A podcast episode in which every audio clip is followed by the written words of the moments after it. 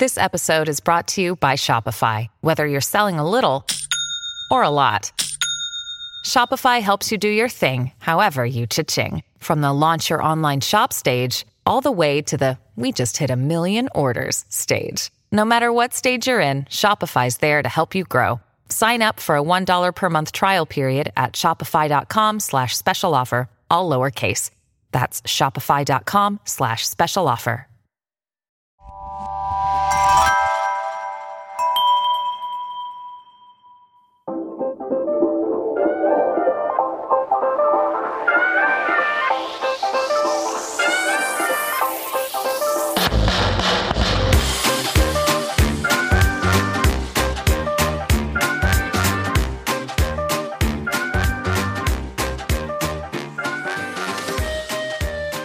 You're listening to Passions and Prologues, a literary podcast where each week I'll interview an author about a thing they love and how it inspires their work. My name is Adam Sokol, and I'm your host. And if this is your first time checking in, so glad to have you here. If you've been here for a while, welcome back. I'm really, really happy to have you here. Today's interview is with Martha Anne Toll. Martha has written a book called Three Muses, which is a love story, but it's also a story about a Holocaust survivor. It's a story about trauma and identity. It's a story about ballet and music. And at the end of the day, the three muses that she's referencing in the title are song, discipline, and memory. It's a phenomenal book. It is one that I hadn't heard of before the publisher reached out to me. And wow, I was just blown away. I can't recommend her book highly enough. Uh, we will get to her conversation in just a bit, but I do want to offer an additional book recommendation as well uh, before we get to her topic and our discussion. So, the book I want to recommend today is called A Small Porch by Wendell Berry. Uh, it is actually a book of poetry, something that I don't read all that often, but Wendell Berry is one of my favorite authors, and I I realize I don't really recommend him very much to other people uh, just because a lot of his books are agrarian. They're about nature and the world and um, his life as a, a farmer for over nine decades at this point. Um, but A Small Porch is these series of what he calls Sabbath poems.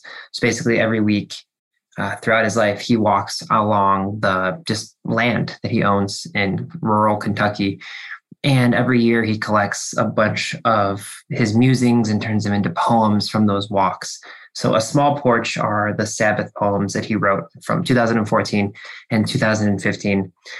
And Wendell Berry just has this way of talking about the world that makes you want to get outside and go for a hike or go for a walk and not only do those things, but be aware of the nature around you you know feel the bark of a tree you know, the smell of dying leaves all of these different things. And it's the time of year I'm recording this on you know november 1st just after halloween.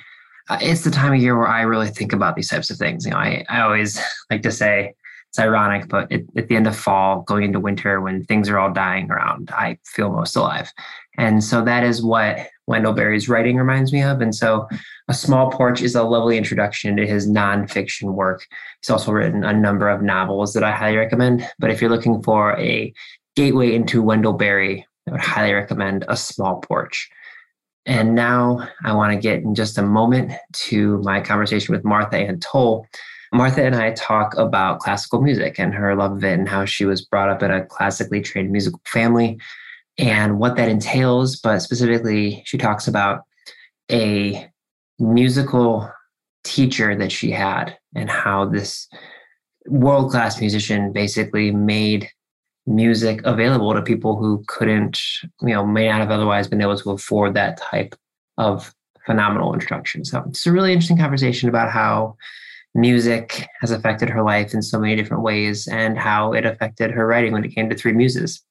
If you ever need to get a hold of me, if you have thoughts on the podcast, Or if you would like to get some book recommendations, you can always reach me at passionsandprologues at gmail.com. I'm also on TikTok and Instagram at Passions and Prologues. I like to do rare and unique book recommendations on both of those. So check those out if you'd like some more of those. And I'll give you some customized book recommendations if you leave me a rating or review wherever you listen to the podcast. Just screenshot that, send it to me at passionsandprologues at gmail.com, and I'll be happy to send you uh, some book recommendations specifically perfect for you. Okay, that's enough of the intro. That's enough of the housekeeping. Uh, I do want to say thank you again to everyone who is listening in. It's just me doing this here by myself. So it really, really means a lot. And, um, you know, if you like this episode or any others, just tell a friend. It's, it helps me in ways you will never understand. Just so, so appreciative of everybody who has talked about the podcast a little bit. So, okay, that is all of my begging for attention. I am going to transition smoothly now to my conversation with Martha Anne Toll author of Three Muses on Passions and Prologues. Okay, I am really, really excited, and uh, I, we actually didn't even talk about what the what the answer is going to be before we start recording, which makes me really excited. So, Martha, what is the thing you're super passionate about that we're going to be discussing today? So Adam and I, really nice to be here, Adam. Thank you so much. And We had a chance to talk about it before the show, and I went through my list. Why didn't I do minions or cookbook mem- memoirs or all the weird things that I do? But mm-hmm. today I'm going to talk about music, and in particular the viola, which I studied very seriously, and it's um, a little bit of a nerdy niche of a nerdy field, which is classical music. So mm-hmm. that's where I thought I would start. Well, you are in a safe space to do nerdy things. Don't worry. This is a very nerdy group of listeners and, and a podcast itself. So, okay, I love this. So this is something, this is one of my favorite things about this podcast is I get to try and think of questions about a thing I know nothing about. So let's start at the beginning. Where did your kind of interest, or I guess like start at the beginning, when did you pick up the viola as the the tool of the trade that you wanted to kind of spend your life studying? How did it all start? Great. So um, you you um, told me a great story about yourself that your mom was an English teacher, and you know I didn't have an English teacher mom. I had an editor mom, but she was really, really passionate about music, and I think it was because her parents she wanted to study violin, and her parents really discouraged her. So what transpired in my family is I am the third of four girls, and my mother had this dream of a string quartet. And a string quartet is made up of two violins, a viola, and a cello. And viola, if you've never heard of it, is like a fat violin. It is strung an octave higher than a cello, but you hold it under your chin, but it's it's the alto voice of the string section. It's, it's quite a bit more cumbersome to play than a violin, which is smaller. So my oldest sister started on cello, and my second sister started on violin. This was in our public school system. We had um, music instruction starting in fourth grade, and so I wanted to play flute. My mom said, "No, you have to play viola," because she was looking ahead to that string quartet. so that's how I started. You know, just eh, getting in fourth grade, you got it. You got. We were really lucky. We were in a school system in suburban Philadelphia where you got an instrument, you got instruction. That's how I started. I really, I would say, really fell for it when I started. I had my mother got us private instruction. She was very serious about this. And mm-hmm. I stumbled into, by luck, whatever, I, I can't really say it was talent, into this absolutely spectacular viola teacher who changed my life forever when I was 14 years old. Mm-hmm.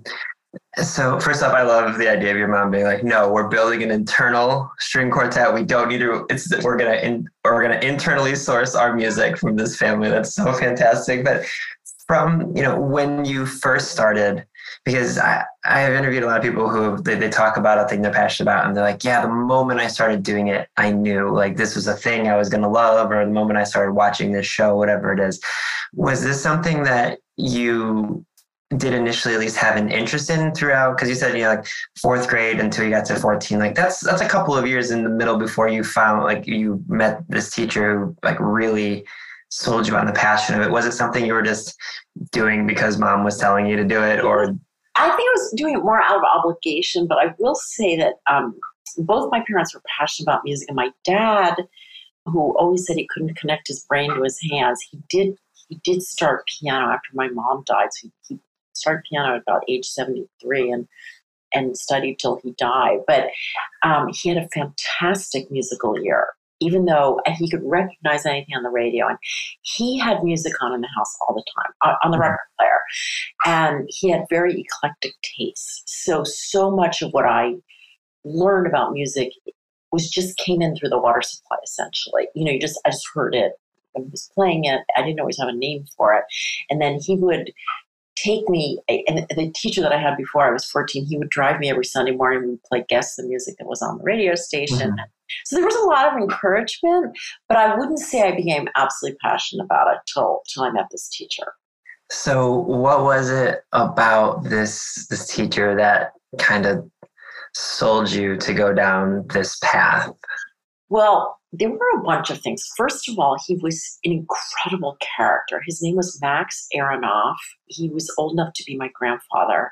Mm. And he had come, grown up on the streets of Philadelphia, you know, a scruffy, poor Jewish family. And in, in those days, classical music was a ticket to out of, out of poverty. If you could get hmm. into orchestra, you could make a living.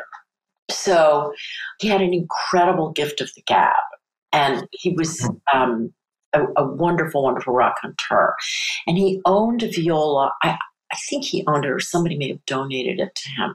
Mm-hmm. Owned the most beautiful instrument I have ever seen before or since. I've actually seen Stradivari. I mean, I've seen some pretty good instruments. It was this honey colored instrument, and the scroll was a was beautifully carved, and the sound was just unbelievable. He had an incredible, incredible sound. It was this honey colored molasses thick sound. Mm-hmm. And you know, these like bug eyes when he started to play, like get in your face. And I mean, the sound was unbelievable. But also, he had um, been in the first graduating class from Curtis, which is a much lesser known school than Juilliard. But mm-hmm. Curtis is really, it was always tuition free. It was started in the early 1900s. He was in the first graduating class, and Curtis is still the gold standard for string string players. And he the first graduating class and started a string quartet, but he felt like he didn't want to only teach elite students. He was on the faculty of Curtis. So he started his own school basically for the plebes among us, you know, to, to, give instruction to people because he's so, so, so few, and it's still true into Curtis. So we were in the studio in his school.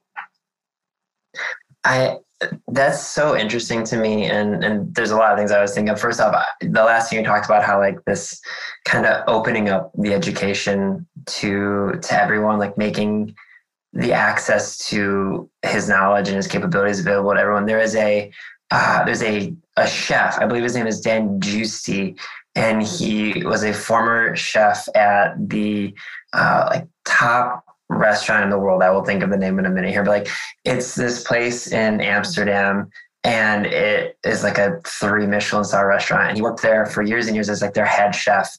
And then what he did, he came back. I actually think he might be from Philadelphia or like the the northeastern area. And he basically said, like, I have all this knowledge about food and I'm working at a restaurant where 0.01% can access it. And so now what he does is he works with, uh, he's started a, a foundation where he works with high schools and middle schools and grade schools to provide healthy and affordable and uh, you know meals for kids who can't afford it because he's like everyone should have access to this thing so i i love that that idea of your teacher saying like this is something that you sh- it shouldn't be he said like just because I have access to a beautiful, incredible instrument shouldn't be the only reason I can play this. Like along those same lines, was he the type of teacher who was like welcoming and open, or was he strict? Because I feel like there's so many different types of teaching approaches, and it's obviously different for everybody. Like, what was the approach that he took to teaching? Well, um, I definitely want to answer that. I first have to say what his studio looked like. So this was in the 70s, and it was like walking into an 1890s European salon. He had mm-hmm. the corner of an old brick building, and he was in the turret part. So there were bay windows all over the place, and he had photographs all over his studio of really famous musicians. And he had a story about each one, and he took me around and told me. And he was a pipe smoker Mm-hmm. He would play. I mean, I with this incredibly priceless instrument, play with a pipe in his Oh my God. so scary to me. And I think he would occasionally get it opened up and take the ashes, you know, out of the instrument. But I think that actually it probably enhanced the sound. Mm-hmm. So he had his pipe in his mouth, and which was a meerschaum, which is a pipe that has a man's face on the the Yeah. I know, yeah. Um, and then the other he kept in his office was a medical school anatomical hand, plastic hand that you could like lift off the top and see all the veins and the Mhm. ligaments and the tendons. And then he could explain why um, we call it, string players call your ring finger your third finger because you don't use your thumb to play. Why it was so hard to play with your third finger because the, the tendon for the second finger crossed over. Anyway, all that stuff. And then he, he so that was the first thing. But the magic, and I really do really understand this. I don't think I totally got it. There are world renowned musicians who can play and, you know, enchant an audience. It's very, very rare that they Mhm. tangle how they play. And what he had done was kind of reverse engineer how he played, how he played. So he basically taught everybody how to practice, and he was a taskmaster. I mean, he was loving, but the way he was a taskmaster was he would give you these. It's like bench presses or whatever you would do, chin ups, whatever you would do if you were getting in shape for something else. Um, these horrible exercises by a Czech composer named Se- Otakar Ševčík that were just so boring. And he would tell you how to practice with a million different variations. And when you came into your lesson, he sat there and listened to you. There's no cheating. Like you got to do, you got to play the whole thing for him. Um, he did the same thing with your right arm, which is your bow arm. He had these incredibly intricate exercises. And he had a sharpened pencil, and he would. You you just couldn't get off the hook. So you really couldn't cheat at home because you were going to come in and do exactly what you were doing at home for him. That I think was the key. That he he had basically deconstructed how to play which Yeah. it sounds it sounds like that might not be so unusual but lots and lots of st- music students are trained by you're expected to figure this stuff out on your own Mhm. so this was quite rare i believe I so in like a similar vein, I I grew up. Uh, I played baseball all the way through college, and in a similar vein, as I was when I was younger, like my my dad, I was very fortunate. Uh, my dad, like anything that um, myself or my three siblings wanted to do, my my parents were like full bore, like, yep, you know, we don't you know have all the money in the world, but like whatever we can do to facilitate your interest, we're going to.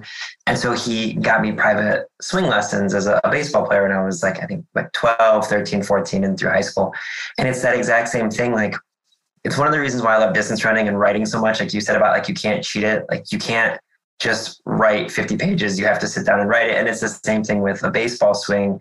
Like you said, it's, it's not looking at a professional baseball player and saying, replicate his swing. It's looking at a professional baseball player and saying, okay, his, hands start at this part of his shoulder and when he like when a pitch is coming it moves you know like four inches back this way and his elbow goes this way and how many times like you have to replicate that every single time. And so like you said it, i would spend hours and hours on a, a tee like literally where the ball is stationary and you can move it to wherever you want but like you work on your swing in that exact like structured moment. And i have to imagine that's probably what you guys were doing like okay you're going to play like these three notes in succession this specific way because like you said in the grander scale it's going to eventually be a part of this whole thing but i mean i, I love that uh, like having a teacher and like you said i same thing like you. I didn't understand at the time where i was like why am i doing these stupid drills? And then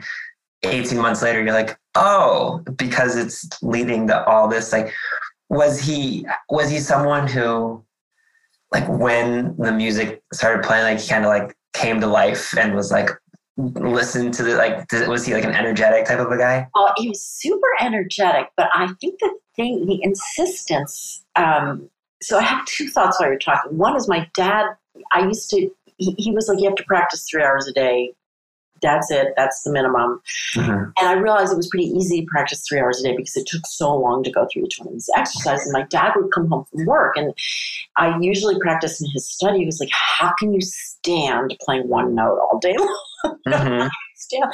But I, I totally found it a Zen experience. I got into the zone. I, I loved it. I loved it. But I think one of the things that he did that was so critical was, I mean, crucial, in the, meaning the word crucial, was you had to make it beautiful. It's like, mm-hmm. I don't want to hear you scratching your tone. This is everything you do here, everything you do every orchestra rehearsal, every chamber music rehearsal has to be beautiful. And if you don't start now, right now, you're wasting my time, you're wasting your time. So, mm-hmm. and he could reproduce that tone. I mean, his sound was so beautiful. I've never heard a violist before or since who had that kind of tone. I mean, his students come out with that kind of tone and they they're quite recognizable at this point he's he's one generation removed in other words he died in 1981 so it would be two generations but musicians also like ballet dancers trace their lineage mm-hmm. back through their teachers to so so to, to sort of see what kind of sound they have. So, I mean, part of it was just listening to him. And if you were home and you were practicing and you got like two minutes of that sound, then it was like, wow. Mm-hmm. It's so beautiful. To be in your head, like ricocheting around. It was beautiful. Yeah. I, so obviously we're recording this for a podcast, which is a, a, an audio medium, but I can see you kind of like brightening up when you're talking about those like two minutes you know however much however much time you can harness that that kind of magic but you know throughout like working with the teacher and then throughout you know your your experience of spending you know years and years and hours and hours playing what is it for you about playing this music that kind of brought like what is it about it that that you have so much love for because like for me for baseball it's like all these little things create something bigger. And it's like baseball is this unique chemistry of just you versus the pitcher, but it's also your team. And like like I said, like it's all these like different things that add up to the whole. And for me, it's also like the the sounds and the smells, and there's always different things. Like for you, what what is that magic in playing this type of music? Because you started it because you were told to, but clearly you still have a passion for it. So I'm I'm interested where that magic is for you. So um, the story for me is a bit more complicated. But the first thing I'll say is yes, it is. Um, the viola is by and large not a solo instrument. You can't make a living, and it's not meant to be a solo instrument. There are a handful of concertos written for, but very, very few. Mm-hmm. And so the viola is always part of an or an ensemble of some sort. So being in an orchestra, I think, is not that different from being on a baseball team. You are completely reliant on the people around you, and they are completely reliant on you. And there is this incredible magic, like you know, you're one person, this amazing sound is coming out around you. Um, and the same for string quartet. So that's a huge part of it. And the second huge part of it is sort of that expression everything I know I learned in kindergarten. Mm-hmm. Everything I learned in his studio has been indispensable for my adulthood. So mm-hmm. he had a number of expressions which were really important. One is, you know, you're the 90%, I'm the 10%, you got to do the work. And mm-hmm. still in this sort of passion for discipline, which um, we'll talk about in my novel. But he also, I still can't really figure this out, but I think it was more by action than by speech the value of incremental learning. Like, actually, if we have a big goal, you can't just meet that goal. You have to take it apart. Um, my husband has this great expression, you know, how do you eat an elephant? Elephant one bite at a time. It, it's that sort of you have. If you want to do the big thing, you have to break it down and do the incremental parts. And I found I have found that extremely useful my whole life. You know, I did go to law school and practice law, and you know, I felt like I had a means to to study that other students didn't have because I've been prepared with this. How do you break it down into the component parts? And obviously, the same for writing a novel. So, those were the two biggest. Oh, and the other thing is if you're not going to bring quality to it, don't bother. You know, you're yeah. wasting time because you're not. You're not going to get any joy out of it, but you're also not going to ever improve. So, those are like mm-hmm. the three big lessons I would say. We'll be back with more Passions and Prologues after this break.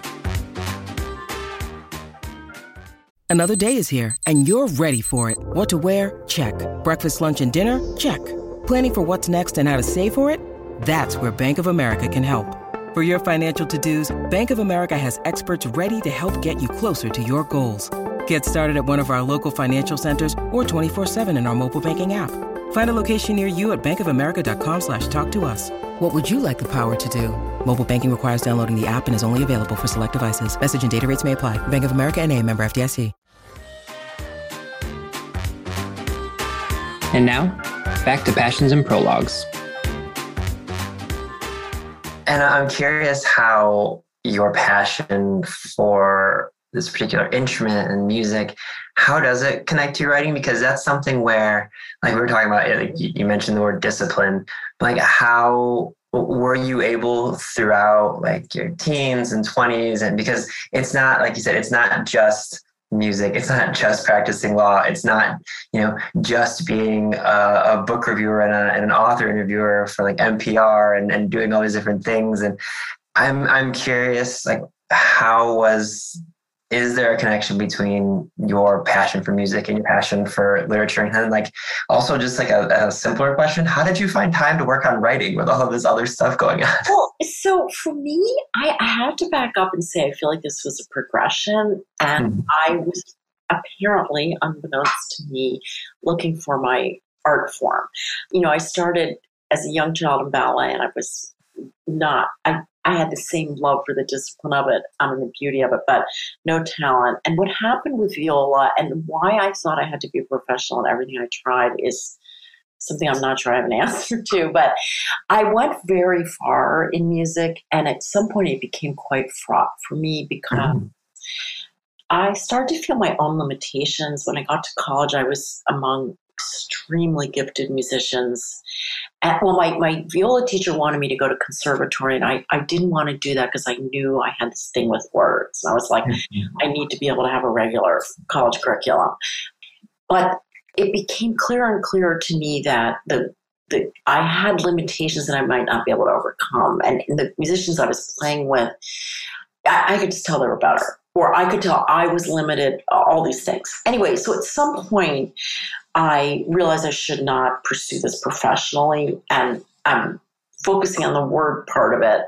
I went to law school. So the answer, there's multiple answers to this question. And I think a lot of writers will say this, you know, that I've been writing my whole life. I just didn't realize it. I was mm-hmm. the kid who wrote like the plays for the people to act in when we were six, you know, and I always, always read. I always kept a journal. I always kept vocabulary lists. I mean, words were very much part of the family that I grew up in, and I definitely caught that. So I um, and and all the professional jobs that I had were very very writing intensive. So I was always writing, snail mailing, all those things. Uh-huh. Um, but I think I came to writing because um, it's a very comfortable medium for me. But my the, my first goal when I started getting serious about fiction was to get music on the page. It was mm-hmm. absolutely mm-hmm. the thing I most want to do. And, you know, we, it's completely impossible, of course, because music doesn't lend itself to the page. It's mm-hmm. a silent medium. But that, I know that that is the, that's the connection. Yeah. And I am very conscious of the sound of language. And what I can say is having moved through a couple of different disciplines. I think writing was where I was meant to be, and it just took me a long time to get there. I, I, I had a conversation with a a horror novelist recently named Dawn Kurtagich, and she writes these very, very terrifying books, but there she's like one of the most bubbly and delightful people, which I feel like always happens with like people who write scary books. They're somehow like the most kind-hearted and gentle people. But our conversation evolved into this discussion about how one of the things she and I both think are so important to storytellers. Like, yes, anyone can kind of come up with a story, but it's being aware of your surroundings. Like she talked about, she wrote one of her books is kind of came out of she was going for a, hike in Wales where she lives and she saw this like cave on the side of a mountain and she just like couldn't get out of her mind like what is in that cave and so she starts building it out and I have to imagine for someone who you spent and continue to spend so much time like i'm imagining when you hear music because of your experience with it and you actually mentioned earlier about how the your teacher's instrument had like a honeycomb that's like almost like a synesthesia thing which is actually something i talked about with uh, another author. I saw that because I also have synesthesia. So. Okay, when you said it, I was gonna guess. I was like, I feel like she probably has a touch of synesthesia too. but my, I guess my this is a long rambling way of saying like I have to imagine for you. It, strikes me as I imagine you're a very um, you notice things, whether it's listening to music or seeing things out in the world, or obviously again like being a book reviewer. Like, I does that? I have to imagine your experience in music helps you to better notice and pick up on things that can go into stories or is that just me projecting something and trying to make it fit i think there's some truth to that i think it's super interesting that the viola is an inside voice and like nobody's ever heard of a violist although i'm going to tell you two really well-known violists one is jimi hendrix started on viola i want to share that yeah. and also nicholson baker he's mm-hmm amazing, amazing writer. I think he has a viola degree from Eastman School of Music. I read that somewhere and I've never been able to verify it, but I, I think it's true. So those are my like groovy things. But um, when you're an inside voice, you have to be you have to be matching your sound to the people around you, to the mm-hmm. violins and the cellos that are around you. So I think that's really interesting that it's not. Yes, I think there's a lot of connection. I also think that as a reader and as a writer, I'm much more interested in language and the sound of the language than I am in plot. And that mm. has been something of I won't say it's a handicap, but it's it's something that is hard for me because I never really I, I don't really care about plot as mm-hmm. a writer. So sometimes people, you know, like the industry doesn't love quote quiet writing, whatever that means. I hate that term. And I'm completely passionate about quiet writing. So, which is mm-hmm. where, you know, the, the languages maybe takes more precedence than the characters or the plot. And now I'm trying to, you know, I, I obviously try to compensate for that. Um, mm-hmm. You need some plot, there's no question. um, but I really care about sound. Yeah, no, I mean, I totally listen. I I always tell people I love small stories with big emotions. Like I feel like I'm the same way. Like I want like the, the books that stay with me, the stories that stay with me are the books that it's like I, I don't remember if it was was it like Foster Harris or something. There's only like three types of stories in the world or whatever it is, and it's like happy ending, unhappy ending, tragedy or something like that. And it's like you, you know, you, it's what makes up the story is like why you're you remember it. And to me, that's why I love, you know, kind of getting to your book, Three Muses. Like that's why I loved it so much is because it it did feel like melodious and like I could I don't know every every line I wanted to like I wanted to wrap it up on around me like a blanket. And so, you know, there there is music connected to your book, and I'm wondering if you can kind of give our listeners like an introduction to Three Muses a little bit. And I, I think people, as you're describing the book, will see how this is a lot of like a culmination of the different things within your life. I love that. Thank you. Just repeat that for me. Small stories, big emotions. yeah, I love small stories with big emotions. That's the thing. I, love I, I, used to describe my writing as I, I, care about love and death, which are you know two small topics. but um, so, Three Muses um, is framed by um, a strand of Greek mythology that I kind of stumbled over. Um, it comes from the region of Boeotia, and um, instead of the nine muses that we hear about maybe in, when we start thinking about Greek mythology, there were three song, discipline, and memory. And those three ideas frame my book. Discipline is particularly interesting because in this tradition, it includes the concept of prayer and preparation for prayer. And I think that's a very interesting and wonderful combination that there's a spiritual. So the story in my book is that um, a young boy, German boy named Janko, is deported to a concentration camp with his mother and brother. And his mother saves his life while they're in line for the gas chamber by telling the SS officer that he can sing. So he's pulled out of line and he survives because he sings for the commandant and officers who murdered his family. So music has become this incredibly fraught thing for him. He is loosely associated with song, but song is both the means to his survival and also the means to his, you know, un, insurmountable trauma. Mm-hmm. He makes his way to New York and he falls in love with a ballerina. And the irony of that is that a ballerina cannot work without music. She can't. Mm-hmm. There is no ballet without music. And the ballet, the ballerina, Yanko becomes John when he comes to America, and Katya is the ballerina. She's from Queens. she was named Catherine, but her choreographer, who was essentially been grooming her to be prima ballerina, but also to be his lover, renames her Katya Simonova to give her a fancy Russian name. Mm-hmm. And she is loosely associated with discipline, and her life is really about really circumscribed by the ballet. That is who she is, what she lives for, that kind of thing. And they are a, it's a love triangle. Um, the relationship between Katya and her choreographer Boris Yannikov is completely fraught. And um, the third muse is memory, which I think overlays the whole story. And in fact, it overlays all of our lives and is part of the Jewish tradition of um, our collective memory is very important to us.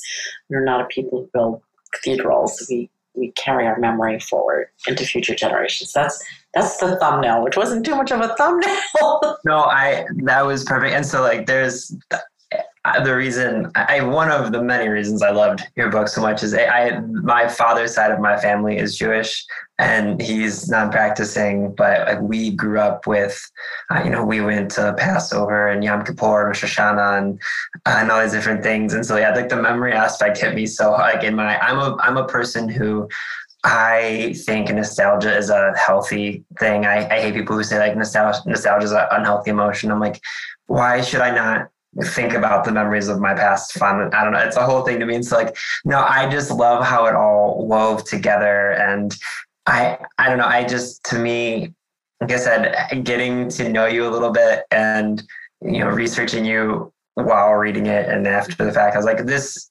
feels like a perfect culmination. I always I talk to a lot of authors sometimes like why why this book? Like why was this the book you spent so much time on? I feel like that's probably a easy answer for you. Like it does really feel like a culmination of all of these things that matter to you. I mean, that is so true. And I, um, in, in, the interviews that I've been doing, I always quote Anne Enright, who's a wonderful Irish writer.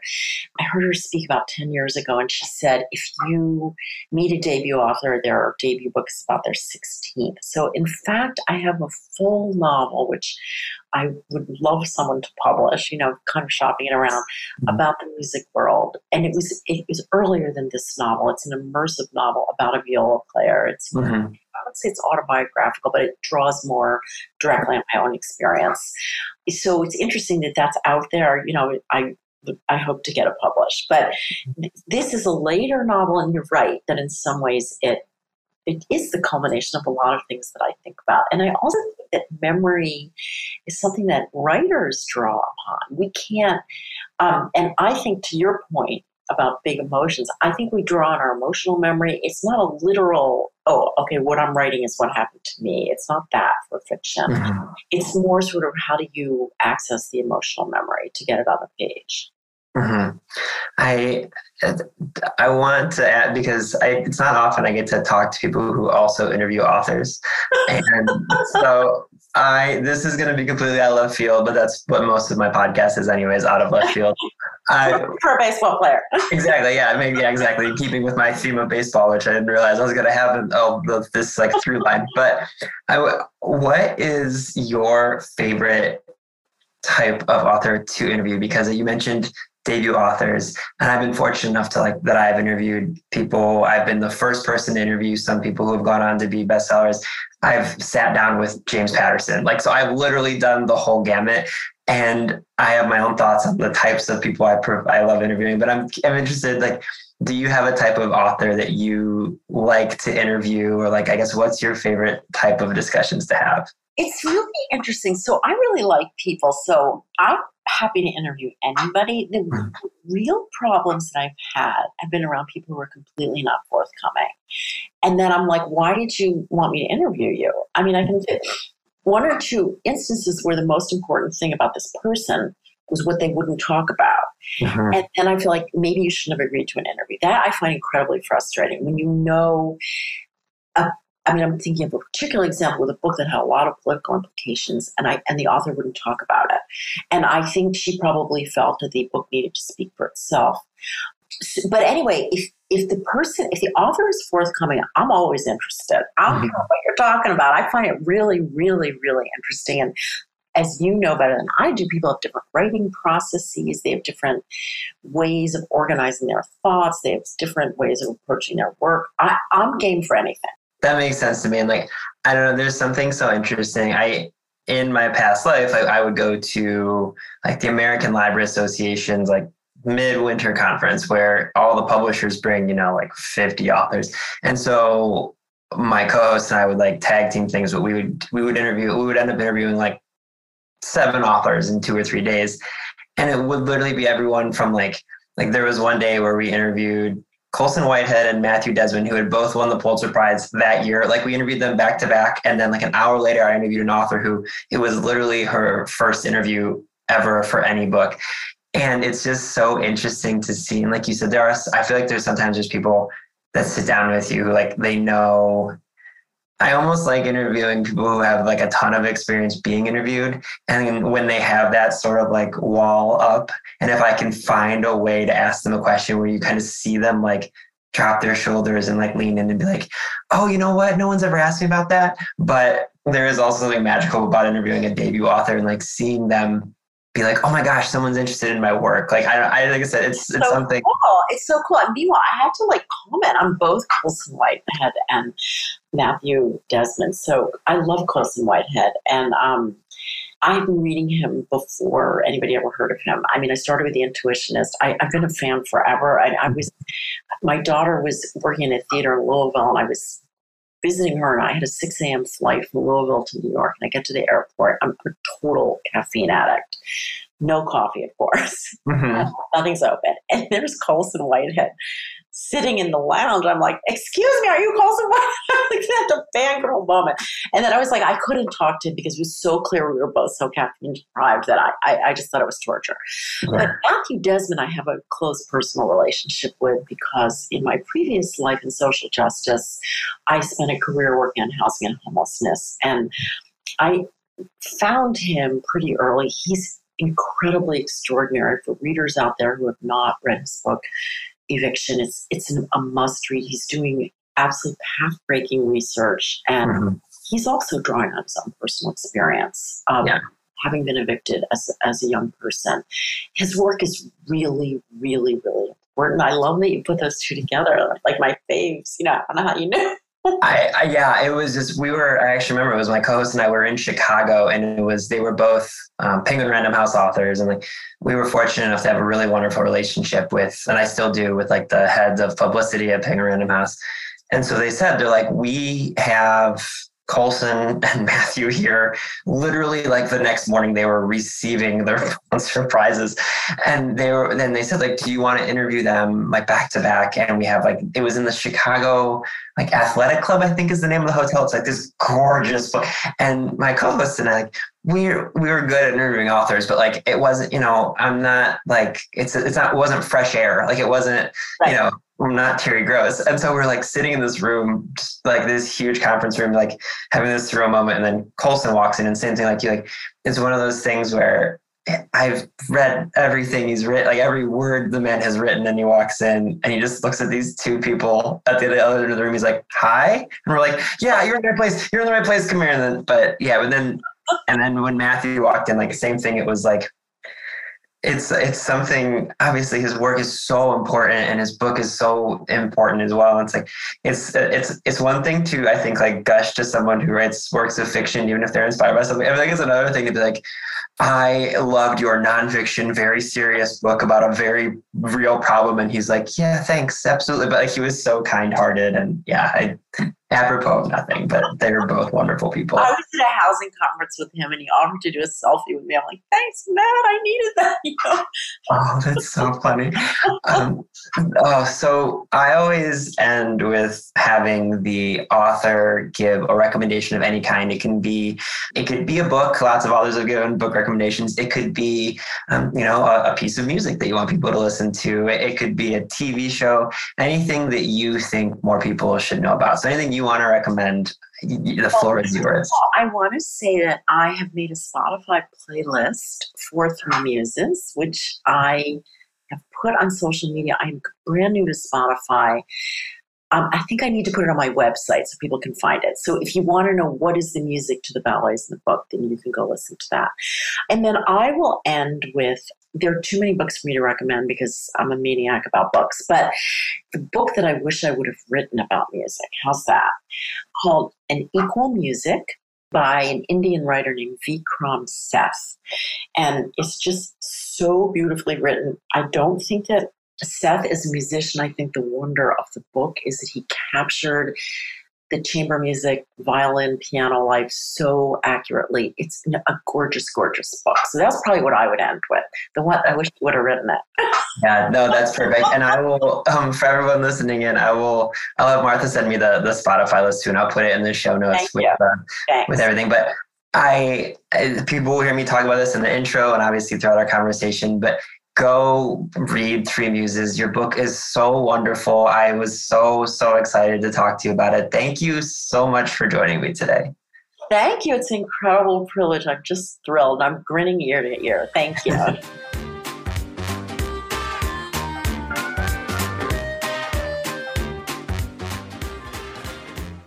Passions and Prologues is proud to be an evergreen podcast and was created by Adam Sockel. It was produced by Adam Sockel and Sean Rule Hoffman. And if you are interested in this podcast and any other Evergreen podcast, you can go to evergreenpodcast.com to discover all the different stories we have to tell.